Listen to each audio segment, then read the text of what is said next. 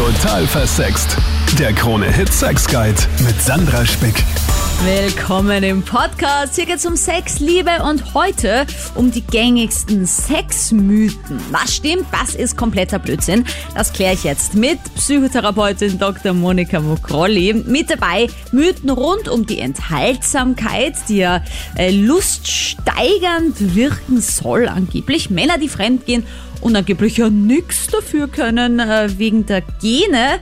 Und jetzt starten wir mal mit der Frage wo ich ein bisschen die Daumen drücke, dass sie stimmt, dieser Mythos. Und zwar stärkt Sex das Immunsystem.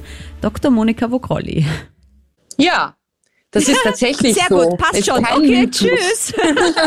genau, schon abgehakt. Ne? Kann man auf seine tägliche Tagesstrukturliste sofort draufnehmen. Sollte man jeden Tag jetzt nicht vielleicht in vollen Ausmaß machen, aber zumindest küssen und kuscheln kann das Immunsystem immer fit halten. Wenn es dann noch zu mehr kommt, ist das natürlich auch ein wirklich ein, ein, ein dauerhaftes Training des Immunsystems, weil man ja mit Bakterien, Viren einfach äh, einer anderen Person unmittelbar konfrontiert ist und dadurch das Immunsystem gestärkt wird. Das heißt ja auch immer wieder, man soll nicht alles rundum desinfizieren, weil dann der Körper sozusagen keine Herausforderung, keine Challenge mehr hat, überhaupt sein Immunsystem stärken zu müssen. Und deswegen ist es auch eine Challenge mit dem geliebten Menschen, der ja, weiß ich nicht, nicht immer mit einem zusammenklebt, also auch andere Programme mitbringt und, und Bakterien mitschleppt und so weiter. Das klingt jetzt alles so schlimm, aber Bakterien sind ja was völlig Normales, was zum Leben dazugehört. Sich mit diesen Menschen eben auch auf Tuchfühlung auseinanderzusetzen, ist durchaus ein natürliches Doping fürs Immunsystem. Ja, mega gut, aber warum hat der Körper das eigentlich so eingestellt? Weil, wie du sagst, man vermischt sich eigentlich mit anderen Keimen und Bakterien. Da möchte man ja eigentlich meinen, das ist eher schlecht fürs Immunsystem, aber anscheinend genau. pusht es das so nach oben. Ja, aber wenn man jemand total isoliert auf einer Isolationsstation oder so, dann ist es meistens eben die Indikation für sowas, dass die dass das Immunsystem nicht funktioniert dieser Person oder eben, was weiß ich, durch Immunsuppressive, zum Beispiel nach einer Organtransplantation, hinuntergefahren wird und damit das Organ nicht abgestoßen wird, das Transplantierte. Bei solchen Menschen ist das natürlich kontraproduktiv, aber bei einem normal gesunden Durchschnittsmenschen ist es eben wichtig, dass das Immunsystem immer wieder herausgefordert wird, weil sonst irgendwie man kann sich das so vorstellen, träge wird und einschläft, ne? wenn da nicht immer wieder ein Außenreiz ist, der es fit hält. Das ist wirklich wie ein Training. Und das gute, der gute Nebeneffekt ist ja auch noch, dass man dann weiß, okay, es ist jetzt was Gutes, wenn ich den anderen küsse und ich sollte nicht drauf vergessen. Na, ich finde, das merkt man eh ein bisschen, dass man jetzt während Corona so abgeschottet irgendwie gelebt hat von allen Keimen und Bakterien und jetzt kriegt man irgendwie ganz schnell alle möglichen Krankheiten. Also, es gehört einfach mit dem eigenen Partner zumindest wieder mehr geschmust, finde ich.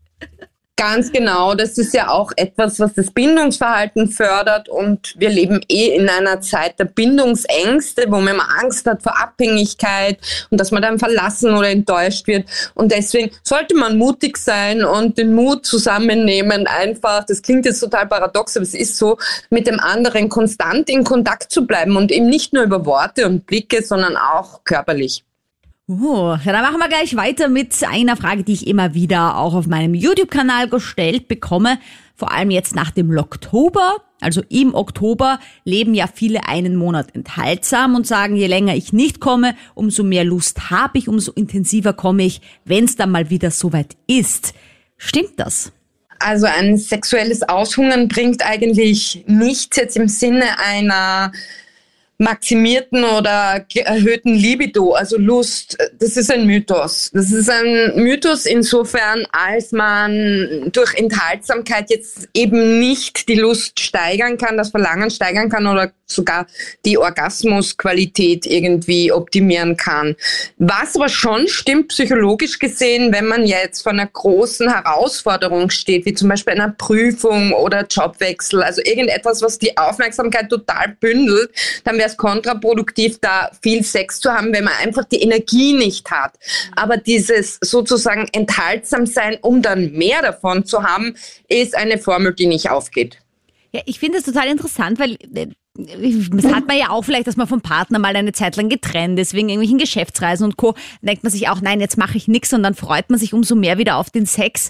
Aber ich bin dann fast schon so ein bisschen abgestumpft. Also es ist eher so ein, der Gewöhnungseffekt ist dann weg und ich habe dann irgendwie weniger Lust.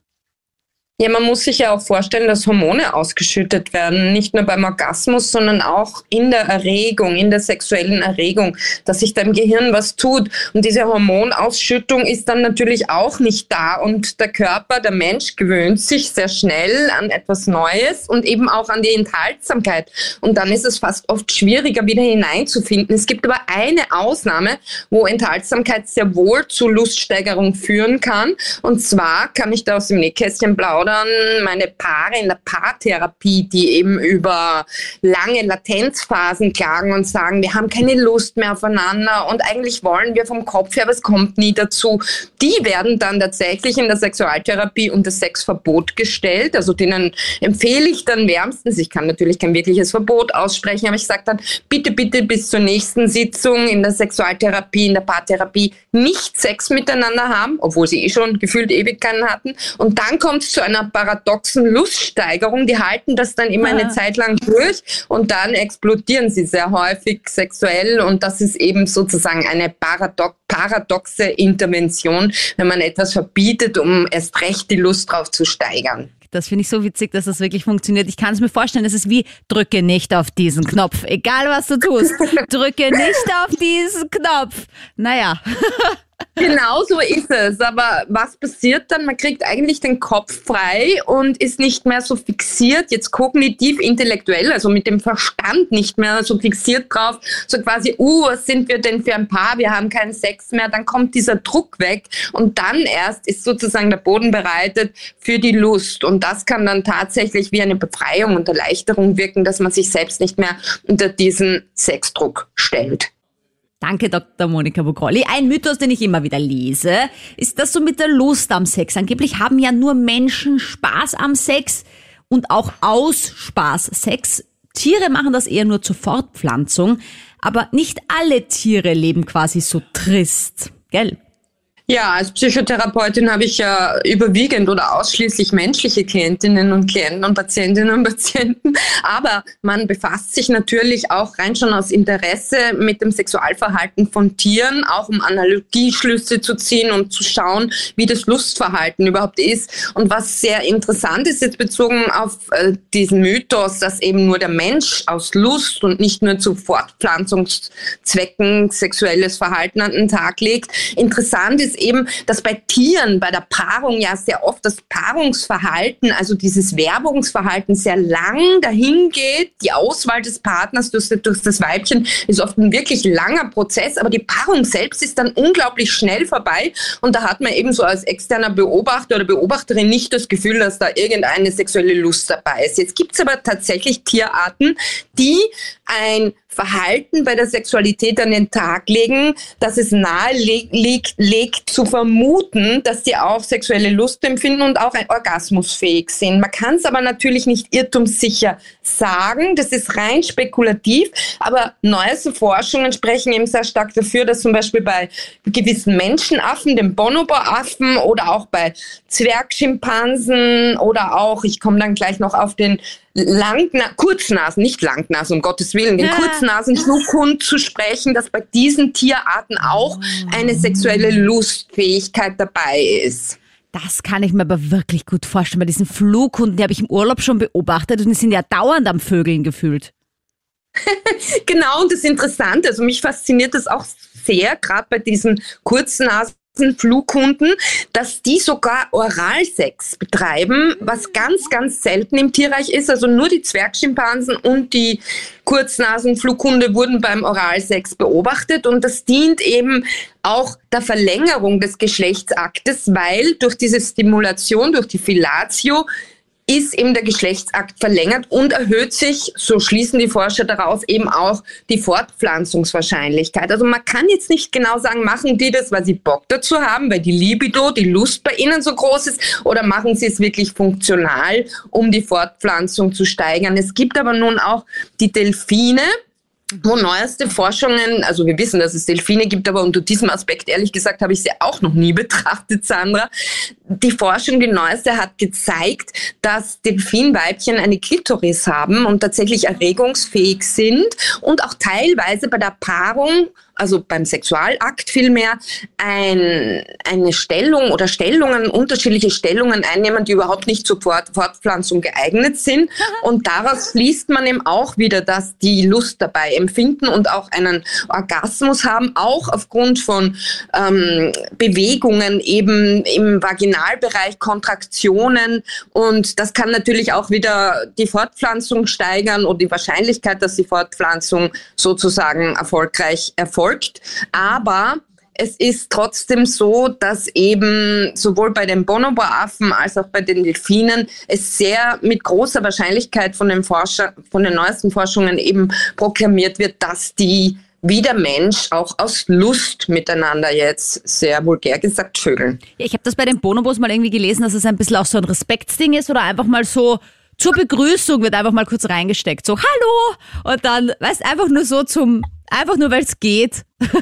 ja, genau. Und das Interessante ist auch, dass gleichgeschlechtliche Affen manchmal miteinander sich sozusagen unter Anführungsstrichen paaren, also kopulieren. Und das ist eigentlich ein Ausdruck, so wie du jetzt gesagt hast, von Bindung, Bindungsverhalten. Also die Affen, da kann man sich als Mensch ein Scheibchen abschneiden. Die wissen schon, wie es geht, dem Partner, die Partnerin oder Freunde durch dieses Sozialverhalten, äh, äh, also auf eine positive Art und Weise zu binden, so dass die sich nicht so einfach verschützen können. Und das sollte der Mensch sich auch zur Maxime machen, dass eben sozusagen Zärtlichkeit, Sexualität auch dazu dient. Jetzt nicht nur, weil man Lust hat, sondern auch, weil man wirklich diesen Menschen in seinem Leben halten möchte. Und das geschieht eben auch durch diese Förderung der sozialen Bindung.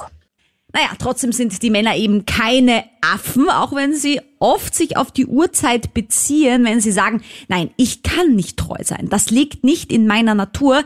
Ich muss ja meinen Samen verteilen. Ist es gerechtfertigt, sowas zu behaupten?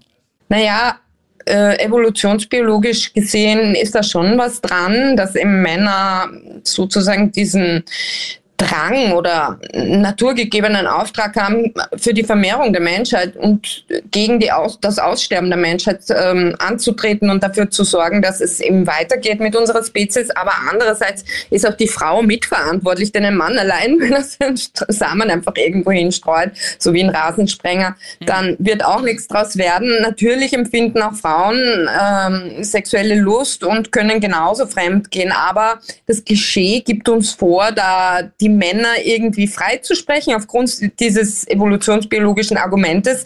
Und ähm, natürlich ist es so, dass ein Mann durch seinen Hormonstatus und auch dadurch, dass er eben, wie soll ich sagen, visuell leichter libidinös zu triggern ist, also leichter auf, auf äh, optische Reize zum Beispiel, eine hübsche Frau und so reagiert, die vorbeigeht und dann gleich quasi eine Erektion bekommt und, und Abschuss klar ist sozusagen. Dadurch ist er leichter stimulierbar und leichter ähm, geneigt, vielleicht ähm, an sowas zu denken und das dann womöglich auch auszuagieren. Aber, mhm. jetzt kommt das riesen, riesengroße Aber. Wir sind ja alles Menschen, die auch mit einem Verstand ausgestattet sind. Und wenn wir uns entscheiden, jetzt mit jemandem eine monogame Partnerschaft zu führen, ist jeder Mann aber auch jede Frau, einfach jeder Mensch, egal welcher Ausrichtung der jetzt ist und sexuellen Orientierung oder welchen Background der hat, ist er frei zu entscheiden und zu sagen, nein, ich verzichte darauf, weil ich habe mich an diese Person gebunden und wir haben unsere Beziehung so definiert und ich will ihr nicht wehtun und sie nicht enttäuschen. Deswegen verzichte ich auf diesen auf diese, was weiß ich, diese Reaktion auf den Trigger. Und Trigger heißt ja nichts anderes, als dass es im Außen, in der Umgebung immer etwas gibt, das einen sexuell vielleicht stimuliert in dem Zusammenhang und wo man dann eben widerstehen kann. Ich finde es gut, dass du das sagst, weil ich meine, wie du sagst, wir haben ja einen freien Willen, vielleicht jetzt im Vergleich zu den Tieren, um die es vorher gerade ging. Das heißt, es ist ja eigentlich eine Beleidigung an sich selbst, wenn der Mann sagt, ich kann das nicht steuern und so, weil ich meine, man ist ja nicht äh, willenlos, sondern man, man hat ja zwar auf der einen Seite den Körper, aber auf der anderen Seite auch noch den Geist. Auf alle Fälle. Allerdings könnte dann ein besonders spitzfindiger Mann mit folgendem Argument kommen. Es gibt in der neurobiologischen und neurokognitiven Forschung einen Forscher, der eben behauptet, das ist der Gerhard Roth heißt er, der behauptet schon seit vielen Jahren, dass eigentlich das, was wir tun und wie wir handeln, schon in unseren Nervenzellen vorher abgesegnet, also schon entschieden worden ist, bevor wir handeln. Dann könnte natürlich jemand sagen, okay, als irgend so ein Mann, ne, der halt gerne fremd geht. Ja, ich kann nichts dafür. Die neurobiologische Forschung sagt ja, das war in meinem Gehirn schon vorher entschieden, dass ich fremd gehen musste. Ne? Mhm. Meine Neuronen, meine Nervenzellen haben das schon vorher mich determiniert, mich bestimmt zu diesem Verhalten. Aber das ist natürlich eine blöde Ausrede, weil ich glaube noch immer an die Willensfreiheit und bin überzeugt davon, dass wir Einfluss auf unser Handeln haben. Deswegen sollte man da nie in die Opferrolle gehen und sagen, ja, weißt du, äh, es hat sich halt so ergeben, das ist so ein häufiger Spruch. Und so quasi, ja, ich konnte nichts tun, ich bin ja hilflos meiner Männlichkeit ausgeliefert.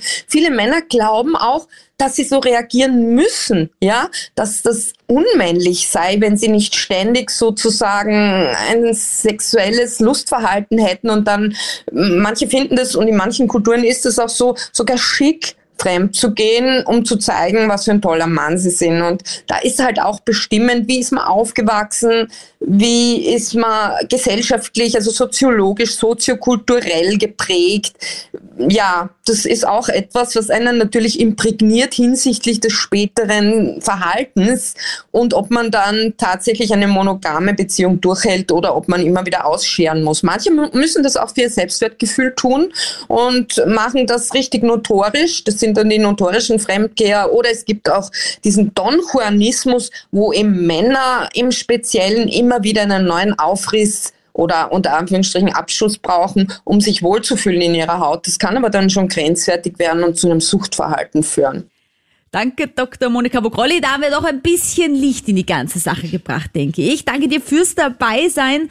Folgt mir gerne auf Instagram, Sandra Spick oder auf der Total Versext Facebook-Page. Mich findest du auch auf YouTube unter Total Versext. Kannst du mir auch jederzeit deine Sexfragen privat stellen. Du kannst mir aber auch Vorschläge machen, was hier das nächste Mal im Podcast vorkommen soll.